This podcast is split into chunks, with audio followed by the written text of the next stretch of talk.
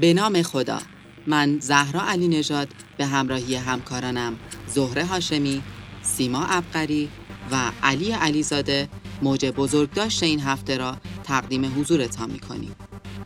به منظور یادبود بزرگان دنیای علم، تاریخ، ادب، هنر، ورزش و سیاست. غلامرضا تختی، پائلو کوئلو، مایکل جکسون. پنج مدال گرفتیم دو نقره توسط آقا تختی و ناصر گیویچی و سه برونز توسط محمود ملاقاسمی جانبخت توفیق و عبدالله مجتبوی در سومین حضورمون در المپیک ملبورن استرالیا دلاورمردان کشورمون حضور پیدا کردند. ببینیم چه خواهند کرد. جهان پهلوان تختی. غلامرضا تختی پنج شهریور 88 سال پیش در منطقه خانیاباد تهران متولد شد. وی مشهور به لقب جهان پهلوان، کشتیگیر ایرانی و در فرهنگ ورزشی ایران به اعتقاد برخی نماد پهلوانی است. او فعال سیاسی و عضو شورای مرکزی جبهه ملی ایران بود. تختی در المپیک 1956 ملبورن به همراه امام علی حبیبی نخستین های طلای تاریخ ورزش ایران در های المپیک را کسب کرد. او با یک مدال طلا و دو مدال نقره المپیک، دو طلا و دو نقره قهرمانی جهان و یک طلای های آسیایی در فهرست برترین های قرن فیلا در جایگاه سیزدهم قرار دارد. با تبدیل شدن وی به یک قهرمان ملی، گاه داستانهایی درباره او گفته می شود که لزوما صحت تاریخی ندارند. کتاب های زیادی در وصف او تعلیف شده است. فیلمی سینمایی در مورد وی ساخته شده. حتی تندیسی از وی ساخته شده و در میدان تجریش در شهر تهران نصب شده است. به افتخار او هر ساله به بهترین کشتیگیران ایران جایزه غلامرضا تختی اهدا می شود. تختی در طول زندگی خود به کارهای آمول منفعه پرداخت و خدماتی به محرومان کرد. او عضو جبهه ملی ایران بوده و در نهضت ملی شدن نفت در ایران فعالیت داشت. تختی اولین کشتیگیر ایرانی است که موفق شد در سه وزن مختلف صاحب مدالهای جهانی و المپیک بشود.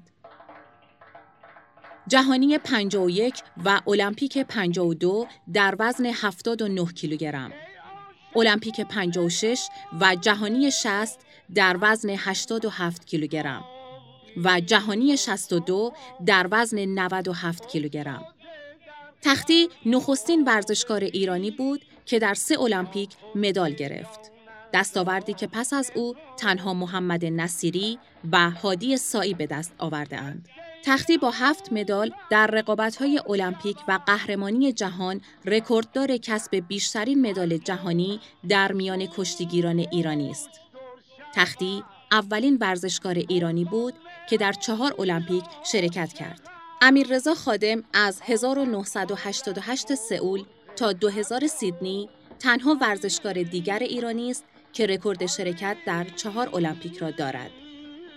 در تاریخ دهم شهریور 1341 زلزله مهیبی به قدرت 7 و دو دهم ریشتر به ویرانی کامل شهر بوین زهرا و روستاهای دشت قزوین انجامید. بر اثر زمین لرزه بوین زهرا حدود 20 هزار نفر کشته و هزاران خانواده نیز بیخانمان شدند.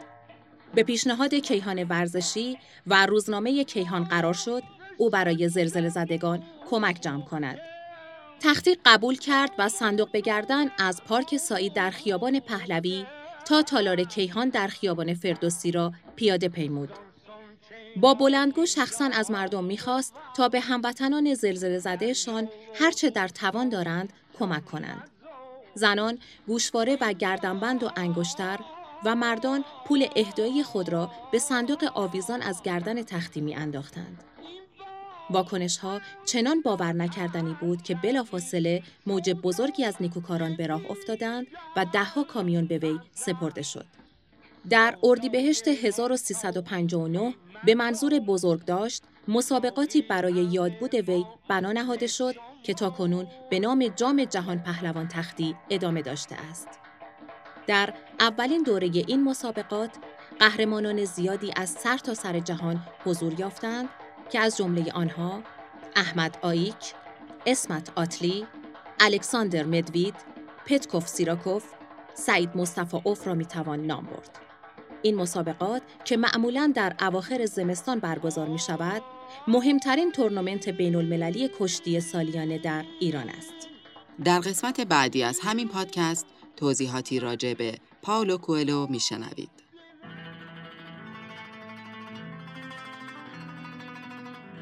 پاولو کوئلو پاولو کوئلو نویسنده معاصر برزیلی 71 سال پیش به دنیا آمده است. رمان‌های او بین مردم عامه در کشورهای مختلف دنیا پرطرفدار است. او از سال 2007 سفیر صلح سازمان ملل در موضوع فقر و گفتگوی بین فرهنگی است. مادر او خاندار و پدرش مهندس بود. او وقتی نوجوان بود می‌خواست یک نویسنده شود. پس از گفتن این موضوع به مادرش، مادرش پاسخ داد عزیز من، پدر تو یک مهندس است. او یک منطقگر است. انسانی منطقی با چشماندازی بسیار مشخص از جهان. آیا تو واقعا میدانی اینکه تو یک نویسنده بشوی چه معنایی دارد؟ پس از تحقیق کوئلو به این نتیجه رسید که یک نویسنده همیشه عینک می‌زند و هرگز موی خود را شانه نمی کند و وظیفه ای دارد و هرگز توسط نسل خودش درک نخواهد شد. درونگرایی و سرپیچی کوئلو از سنتها در سن 16 سالگی منجر شد تا پدر و مادرش او را به یک مؤسسه روانی بفرستند که از آنجا سه بار قبل از اینکه به سن 20 سالگی برسد فرار کرد. کوئلو بعدا اشاره کرد که آنها نمی‌خواستند به من صدمه بزنند. اما آنها نمی‌دانستند چه کار باید بکنند. آنها این کار را انجام ندادند تا مرا نابود کنند. آنها این کار را کردند تا مرا نجات دهند. به خاطر آرزوهای پدر و مادرش کوئلو در مدرسه حقوق ثبت نام کرده و رویاهای خود را برای نویسنده شدن رها کرد. یک سال بعد مدرسه را ترک کرد و مدتی مثل یک هیپی زندگی کرد. مسافرت می کرد. از جنوب آمریکا، شمال آفریقا، مکزیک و اروپا وقتی به برزیل بازگشت به عنوان یک ترانه سرا شروع به کار کرد. در سال 1982 کوئلو اولین کتاب خود را به نام آرشیوهای جهنم منتشر کرد که با شکست مواجه شد. در سال 1986 او با گروهی موسوم به راهنمای عملی خوناشامی همکاری نمود. البته بعدها بعد از اینکه پی به ماهیت بد آن برد آن را ترک کرد. بعد از خاطرات یک موقع سانتیاگو دی کمپوستلا که مخ در معنی زیارت می باشد، در سال 1986 کوئلو رمان خاطرات یک موق را نوشت. سال بعد کوئلو کیمیاگر را نوشت و آن را از طریق یک ناشر کوچک برزیلی در 900 نسخه منتشر کرد و تصمیم گرفت آن را تجدید چاپ نکند. او سپس یک چاپخانه بزرگتر پیدا کرد و با انتشار کتاب بعدی خود به نام بریدا کتاب کیمیاگر به پرفروشترین کتاب برزیلی تبدیل شد. بیش از 65 میلیون نسخه از کیمیاگر به فروش رفته و به یکی از پرفروشترین کتاب ها در تاریخ تبدیل شده است. این کتاب به بیش از هفتاد زبان ترجمه شده است که هفتاد و یکمین آن زبان مالتی بود. به دلیل داشتن رکورد بیشترین تعداد ترجمه به زبانهای مختلف در فهرست رکوردهای جهانی گینس قرار گرفت. به عنوان کتابی از یک نویسنده زنده که به بیشترین زبانهای دنیا ترجمه شده است. از زمان انتشار کیمیاگر کوئلو تقریبا هر دو سال یک بار یک رمان نوشته است از جمله کنار رودخانه پیدرا نشستم و گریستم کوه پنجم ورونیکا تصمیم می‌گیرد بمیرد.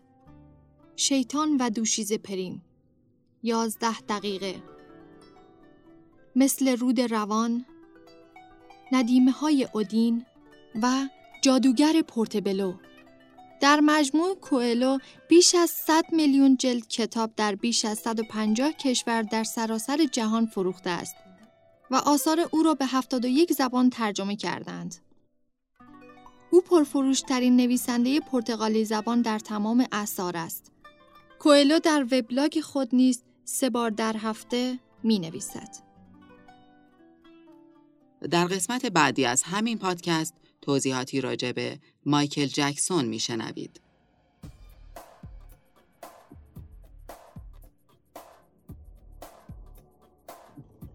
مایکل جکسون مایکل جوزف جکسون 60 سال پیش در ایالات متحده آمریکا به دنیا آمد. وی خواننده، ترانه‌سرا، تهیه موسیقی، رقصنده، طراح لباس و هنرپیشه بود. او را با نام سلطان پاپ و ام جی می‌شناسند. کارهایش در موسیقی و رقص در کنار زندگی شخصیش او را به مدت چهار دهه به یکی از چهره های مشهور فرهنگ عامه جهان تبدیل کرد. از پنج سالگی وارد صنعت موسیقی شد و به مدت 45 سال فعالیت کرد. جکسون، بیتلز و الویس پریسلی با اختلاف بسیار زیادی از دیگر هنرمندان پرفروشترین هنرمندان جهان هستند. در سال 2006 کتاب رکوردهای جهانی گینس رکورد موفق ترین سرگرمی ساز و صحنه گردان تاریخ را به نام جکسون ثبت کرد. جکسون در طول 46 سال دوران فعالیتش 10 آلبوم استدیویی منتشر کرد که 5 تایشان جزو پرفروشترین آلبوم های جهان هستند. او تنها هنرمندی است که این تعداد آلبوم پرفروش دارد. همچنین آلبوم تریلر او در سال 1982 منتشر شد با فروش بیش از 110 میلیون نسخه در جهان که به عنوان پرفروشترین آلبوم تاریخ موسیقی شناخته می شود. طبق بررسی های تالار مشاهیر راکن رول، کتاب گینس و چندی از منابع دیگر مایکل جکسون محبوب ترین هنرمند تاریخ صنعت نمایش، مشهورترین انسان مرد تاریخ، نیکوکارترین ستاره پاپ و پرجایزه ترین هنرمند جهان است. او بیشترین ثروت خود را برای انجام کارهای نیکوکارانه خرج کرد و 22 بار نیز نامزد جایزه صلح نوبل شد. یک بار در سال 1998 و بار دیگر در سال 2003. جکسون در طول دوران فعالیتش 38 نماهنگ منتشر کرد. اولین نماهنگ او Don't Stop Till You Get Enough 1979 و آخرین نماهنگ رسمی وی You Rock My World 2001 بود. برخی از نماهنگ های جکسون توسط کارگردانان معروف هالیوود همانند مارتین اسکورسیزی، فرانسیس فورد کوپولا، دیوید فینچر و اسپایک لی کارگردانی شده است. همچنین در برخی از نماهنگ های جکسون افراد مشهوری همانند استیون اسپیلبرگ، مارلون براندو، دیوید کاپرفیلد، جان تراولتا، مایکل جوردن، ادی مورفی و دیگران بوده است. جکسون با نماهنگهایش توانست شبکه تازه تأسیس MTV را که تا ورشکستگیش چیزی نمانده بود به روی نقشه بیاورد. او موزیک ویدیوها را از مجموعه ای از تصاویر و عکس ها به روایت داستانی به صورتی که امروز می‌بینیم تبدیل کرد و انقلابی در صنعت موسیقی به پا کرد. او فرم ساده موزیک ویدیوها را از طریق داستان، حرکت رقص و جلوه های ویژه به یک حالت هنری و یک ابزار تبلیغاتی تبدیل نمود.